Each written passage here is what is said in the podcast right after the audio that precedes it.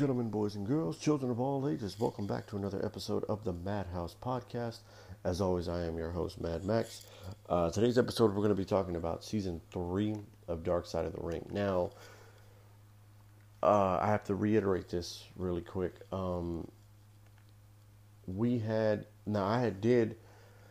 Season 3 of Dark Side of the Ring, when it initially came out in 2021, was broken up into two parts. It's 14 episodes, 7 episodes of part 1, 7 episodes of part 2. Now, I've already covered the first 7 episodes, back in 2021, but I never covered the second half and everything like that. And then they just released Dark Side of the Ring Season 4. So, today's episode, we're going to be covering Season 3. I won't go over, I'll do like a quick review of the first 7 episodes and things like that. And then the primary talking points of this episode will be the second half of Season 3. So the first 7 episodes were the 2 Brian Pillman episodes, or the life and career of the Loose Cannon. Then episode 3 was the ultra violence of Nick Gage, which was batshit crazy. Episode 4 was the Ultimate Warrior, which was kind of a little bit of a redemption story that had like a tragic ending to it. Episode 5 was the Grizzly Smith episode, and I thought that entire episode alone is the definition of dark, because this had a lot to do with messing with people's families and people's livelihoods and things like that, and never really seeing a happy ending at the end of it.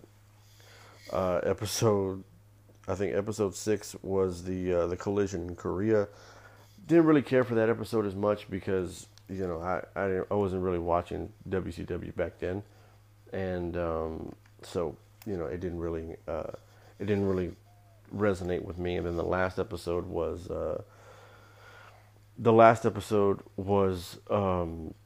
Dynamite Kid, which in a lot of ways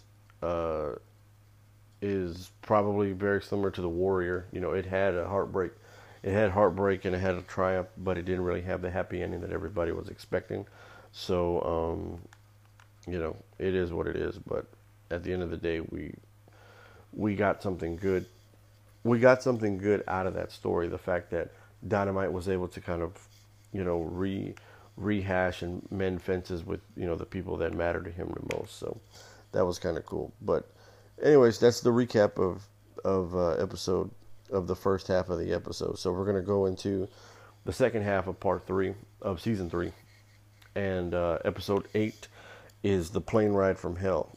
This is an infamous episode because it's an infamous story about how during an overseas tour in 2002, this one plane ride in particular just goes batshit crazy.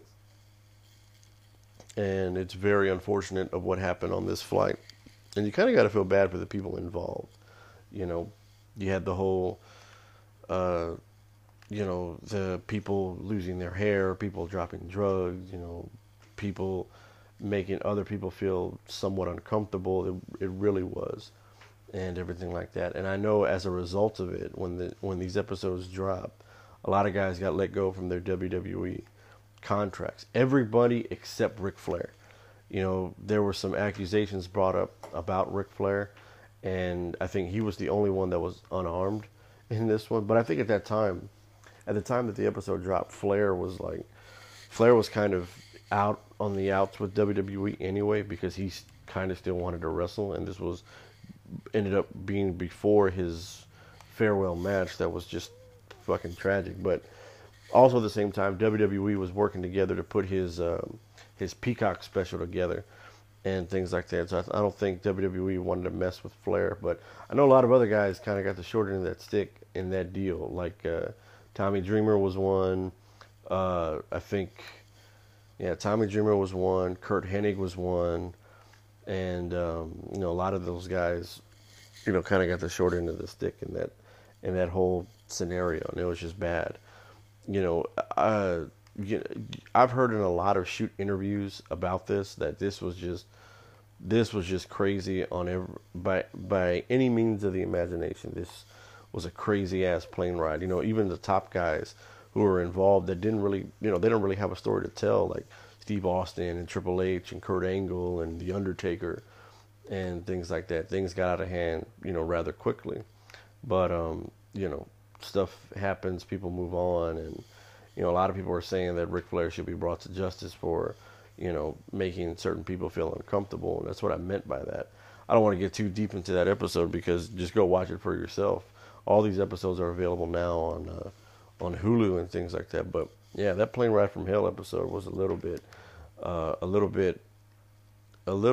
much. It was kind of shocking when you realize the entire story behind, you know, what goes on, you know, on these flights and everything like that. Anyways, the next episode is episode 9, The Double Life of Chris Kanyon.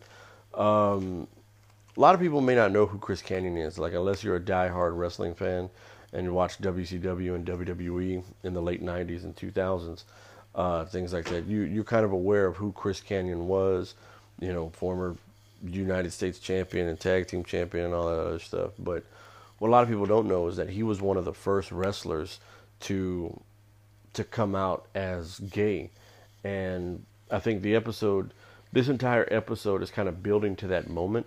But it also is kind of, the people who are talking in the episode, like the people who knew him best, could tell that he was kind of struggling with it. They knew he was either gay or, you know, something was off about him and things like that. Like, you know, they told incidents about how a practical joke just kind of ran a little too far and everything like that. And, you know, Kanyon was a phenomenal wrestler, a hell of a guy. You know, this guy was like 6'6", 280 and everything like that, but could move like a cruiserweight. You know, he had abilities in the ring and out of the ring and things like that. And he really kind of paved the way for guys. You know, he started a wrestling school. He started a lot of things, you know, in the late 2000s, but unfortunately, one of the things that he could not escape was this kind of self-depression he was putting himself through, because he kind of felt like him coming out of the closet was one of the reasons, you know, his career started fading away. And then before you know it, you know, Chris Kanyon commits suicide. And, you know, it was kind of sad. You know, it was really sad to kind of see that, you know, this guy was kind of struggling, not with what he was going through, but really just kind of struggling with himself.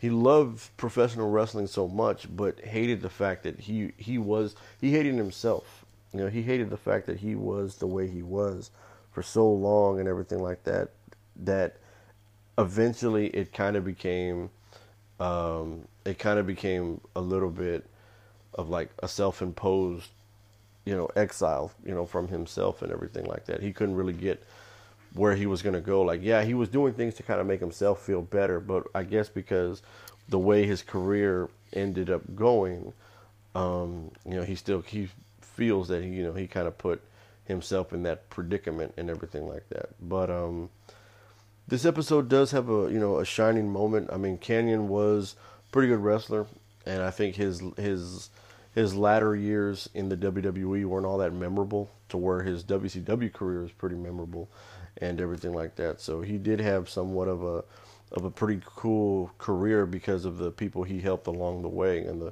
the guys he was training, you know, to get into the business that are there in AEW now, like the Young Bucks and everything like that. So that was kind of cool. There was a little bit of the light at the end of the tunnel. It was still kind of dark, you know, for this person to kind of go on this mental downward spiral, but still kind of have a positive outlook on a lot of things in a way. But anyway, moving on, the next episode is Blood and Wire, Onita's FMW. This was kind of like the Nick Gage episode. It was ultra violent. I think if you heard my last episode about the whole thing with Terry Funk and Bray Wyatt and everything like that, this was one of the reasons why I wanted to do the episode dedicated to Terry Funk, because he was one of the main focuses of this episode.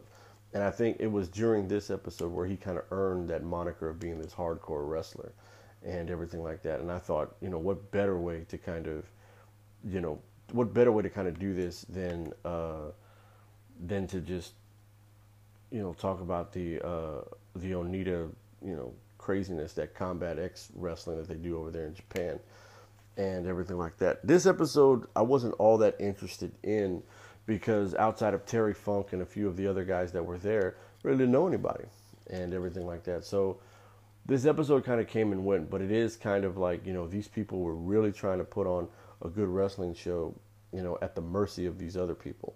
You know, where it differs from the Nick Gage and the New Jack stuff is that it's more so about the behind the scenes than anything else, because of the dealings that were going on. You know, they ran this like the fucking mafia and things like that. And, you know, there were some shakedowns. There was a lot of that stuff going on backstage. And, you know, while it made the press and it made them kind of, you know, made them some good, everybody some good, a good chunk of money, it wasn't going to last.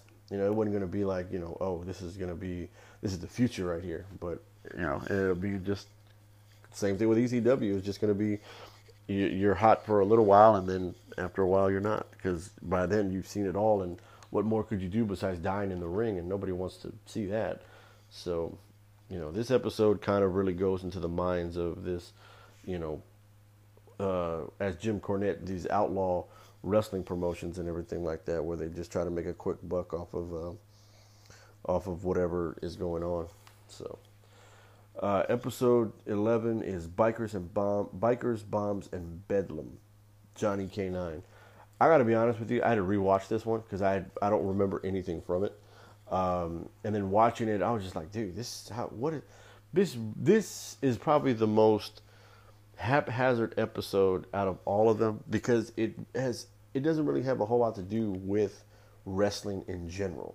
It follows a certain character and the reputation they built for themselves outside of the ring. And I wasn't really all that interested. Now, the shit that they get into is, you know, is nuts and everything like that. But I kind of just watched this episode in parts. It took me a good while because I wasn't really all invested in this episode particular, because didn't really know anybody, didn't really care, and didn't really find this whole story fascinating. You know, there was stuff going on at bars, you know, there was a fight, there was a shooting and things like that. And I was just like, this feels more like a crime thriller than it does, you know, like a sitcom show and everything like that. And, you know, by the time I got to the end of it, I was like, Jesus Christ, what more could they do, or what more is there left to tell, and, you know, things like that. And, you know, this is probably the episode that I wish I didn't really have to watch. I didn't really care for it really at all and everything like that. But at the same time, it was just something that I had to watch because I was trying to cover everything like I did with this series and everything like that. But out of all the episodes that I've watched, it's probably my least favorite one, or my least interested one. Episode 12 is The Many Faces of Luna Vachon. Luna Vachon, I believe, is the daughter of Mad Dog Vachon, who is this crazy wrestler from the 60s and 70s and everything like that. And she kind of took that moniker to WWE, and I think her misfortunes come on the fact that she was trying to be a women's wrestler at a time when women's wrestling wasn't what it is now. Like, she came in with Sable and Sunny, and, you know, there weren't that many female wrestlers. The generation before, like in the 80s, like Wendy Richter and Leilani Kai and all those other women who were actually wrestlers and everything like that, that generation was gone. They had Medusa, or Alundra Blaze, as she was called in WWE, you know, there. But then by the time Luna Vachon had kind of become active in WWE, she was already gone, and she did the infamous angle where she drops the WWE women's belt in the trash can and everything like that. And Luna Vachon is just, you know, there with a bunch of women who are either don't really give a shit about the wrestling business or don't care to do anything convincing in wrestling. You know, these people are here just to get a paycheck. The girls were there just to kind of become stars and everything like that, and not really do what, you know, what they do on TV and everything like that. And that kind of upset Luna for a while. You know, she was in a relationship with the wrestler known as Gangrel, and she has a son. And but unfortunately, you know, towards the end of her career. You know, it didn't really take her where she needed to go, and she ended up, you know, taking her own life, as many wrestlers do, and everything like that. And it was bad all the way around. Her story is more of a tragedy than anything else, and it goes to show you that she was more lost in the shuffle by women, by the system, because of the fact that at the time that she came in, women's wrestling wasn't taken seriously. Women were seen as sex symbols rather than athletes. So, you know, it's unfortunate, but the fact that she really respected the business, and she kind of did leave an impact for the women who did take it seriously and everything like that. But, you know, she, like I said, her story is more of a tragedy than anything else. Episode 13 is extreme and obscene. Rob Black's XPW.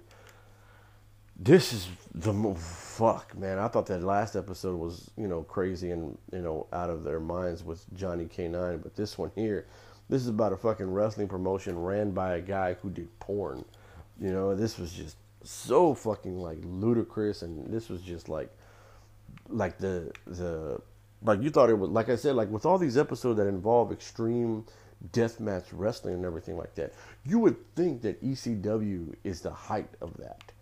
You think that, you know, but like they're like, at least with ECW, they were successful. They were trying to be a legit wrestling company, to where these fucking people in Japan, or these deathmatch guys, these XPW guys, or these you know, XPW, CPW, CZW, you know, it was just, these guys are just like, it's like they it's run by people who don't really give a shit about the wrestling business. They give a shit about, you know, just trying to make a quick buck. Like, what the fuck? Like, this guy, Rob Black, was a director of adult entertainment films at the time and everything like that. So he decides to put on a wrestling show, and suffices enough, you know, people actually go and watch it. You know, people are actually kind of getting behind it and everything like that, but you know, from what I heard or what I saw, he was trying to do both at the same time. The guys would walk into his office to try to get their money, and he's in the middle of shooting a porn scene, and it's like, what the fuck? You know, what the hell is going on with these people? This episode just, like, I was like, Jesus Christ, and what more could you possibly do to kind of be the skid mark on the underpants of not even professional wrestling, but just like, you know, extreme deathmatch wrestling in general, hardcore wrestling as they call it. And it was not good. It was not entertaining in any way, shape, or form. But I mean, you got to give credit where credit is due. They did put on some good shows. They did make some money. Everybody got paid. You know, I don't think anybody died. I hope nobody died. But you know, this was just bad all the way around. There's no two ways about it. And so, the last episode is the steroid trial. If you don't know what the steroid trial is, I think in 92, 93, somewhere in the early 90s, Vince McMahon had been indicted. And Dr. Zorin, or whatever his name was, these people are indicted on federal crimes of the distribution of anabolic steroids. And this has kind of rocked the world of professional wrestling, because you had the biggest promotion in all of pro wrestling coming under fire because of steroids, and you had the boss, Vince McMahon, at the front end, you know, and he was coming under heavy fire. And a lot of guys that, you know, were, you know, using drugs and everything like that pointed out to Vince McMahon that, you know, he wasn't distributing drugs, but he also was, you know, turning a blind eye when guys were using drugs, and a lot of things like that. You know, guys like Ultimate Warrior were kind of called into that fray. Hulk Hogan was like that. But I think this not only sparked interest in, you know, the rampant drug use in professional wrestling, but it also kind of sparked the guys to kind of get their shit together and everything like that. Like, a lot of wrestlers admitted to using steroids, like Ultimate Warrior and Hulk Hogan and everything like that. You know, Hogan admitted it, but you know, a lot of people could tell, because if you look at his transformation from the late 80s to the early 90s, it wasn't as big and defined as he once was and everything like that. Same thing with Warrior. You know, when Warrior left WWE after that incident at SummerSlam and came back at WrestleMania, it almost felt like a different person, because you're like, who the hell is this guy? He looks smaller, you know. And, you know, there's a lot of times when wrestlers get off the juice and it's like noticeable. But man, this episode here, this was just kind of like, they were legit going to arrest Vince McMahon. And, you know, there was legit talks about bringing in Jerry Jarrett to kind of run the company if Vince McMahon ended up having to go to jail and everything like that. But of course, Vince, being the intelligent businessman, or the rich man that he is, was able to kind of, you know, go through a loophole and not be indicted. The charges didn't stick, but unfortunately, Dr. Zahorin did lose his license. WWE kind of changed their drug policy and everything like that. And what's funny is that they changed their drug policy, but a lot of guys in the mid to late 90s were still drug abusers, you know, a la Shawn Michaels and Brian Pillman and everything like that. And, you know, but it's always it's the proverbial, oh, but I got a prescription, you know, it's not my fault and everything like that. I'm supposed to take this and everything like that. But, you know, the steroid trial was really kind of, that felt like a court drama. Like, that episode kind of felt like an episode of Law and Order, you know, without a murder mystery in the middle of it, because nobody really died. But then a lot of guys, you know, who had died prior to that scandal because of drug-related issues and everything like that, you know, that kind of was brought up into the conversation and everything like that. So this last episode was interesting to see, because you got to see a lot of firsthand accounts of what happened during the trial, because back then nobody was really talking about the trial. They tried to focus on the product, what was going on in the ring and everything like that, rather than talking about the trial. You know, you see Vince McMahon in his suit wearing that ridiculous neck brace and everything like that. But, you know, it is what it is. And a lot of guys were ended up being not released or anything like that, but a lot of guys had to get off the supplements, and a lot of guys had to get, you know, clean if they wanted to keep their jobs. And I don't think too many guys kept their jobs after that, because a lot of guys went AWOL after that. I know Warrior went AWOL after that. Hogan, I think this was what started Hogan's departure when he left for WCW around that time. JYD, unfortunately. And I won't mention too much about Junkyard Dog, because his episode is going to be covered in the next one for season 4. But, you know, a lot of top guys at that time had to, you know, either get off the stuff or, you know, leave WWE. And some of them couldn't do that.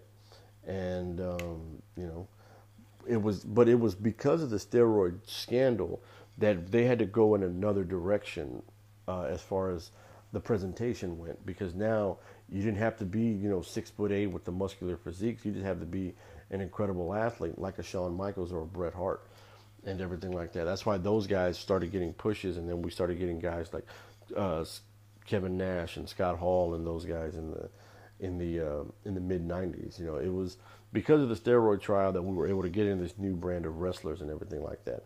The days of being the big muscular, you know, bodybuilding type were over, and now we were going to go into a more athletic direction for the WWE, so to speak. And it was fun while it lasted, but at the same time, it was necessary, because you have to think about the person, not the character, and the longevity of what drugs, steroids, or whatever type of prescription pills these guys are taking was going to have in the long run. Like I covered in the Part 1 series, you know, a lot of these guys, you know, couldn't get off the stuff, whether it was steroids, whether it was, you know, pain pills, whether it was somas, whatever these guys were taking. The steroid scandal really kind of, you know, shook guys to their core, and, you know, some of them were either going to be out of a job, or worse, some of them weren't even going to be around to, you know, see the age of 40 or 50. And, you know, it is what it is, and everybody's still kind of here. We've had our deaths along the way, but I think WWE is doing a pretty good job of handling the wellness policy and everything like that. So we'll see where it goes from here. Like, steroids aren't really a thing anymore, but we'll see what. Hopefully WWE has kind of put that all behind them, and the guys who were on that kind of stuff, you know, can stay off of it for the long run, not only for their physical well-being, but for their mental and professional well-being. So it is what it is, and everybody's doing pretty good right now, because smaller, more athletic guys are in style, and, you know, I think it's got a lot to do because of the steroid scandal of the 90s. So a lot of good came out of that episode, but at the time of the episode, at the time of that stuff happening, it wasn't a good time to be a wrestler at that time, so to speak, because I know, it was kind of on a lurch and everything like that. But like I said, with a negative comes positive, because without that, we never would have saw the rise of the smaller athletic wrestlers like Bret Hart, Shawn Michaels, and things like that. So,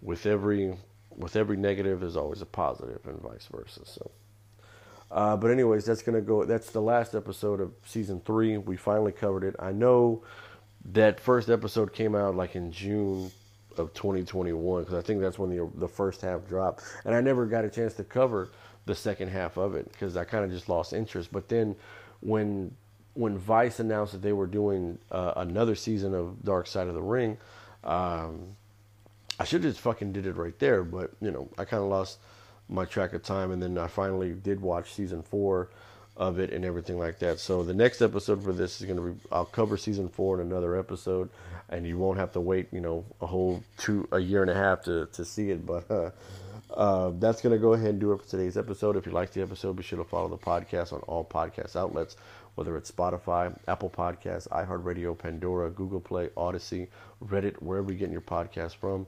Be sure to follow the podcast on all social media outlets, Instagram and Twitter, the Madhouse 21. Be on the lookout for more episodes as they come out. Like I said, I'm going to be covering season 4 of Dark Side of the Ring. All these episodes, if you're a fan of Dark Side of the Ring or a fan of wrestling in general and have not watched these and don't know where to watch them, if you have cable, watch it on the Vice channel.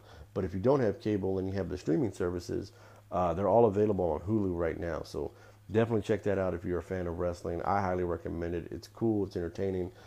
So, definitely check out Dark Side of the Ring. Be on the lookout for more episodes as they come out. There's going to be a lot of stuff dropping this week. Different things are going to come out. More stuff, more docuseries, more streaming service stuff. Of course, more movies are going to be dropping. And like I said, just be on the lookout for anything and everything that comes out of this podcast. And of course, as always, guys, be sure to embrace your inner madness.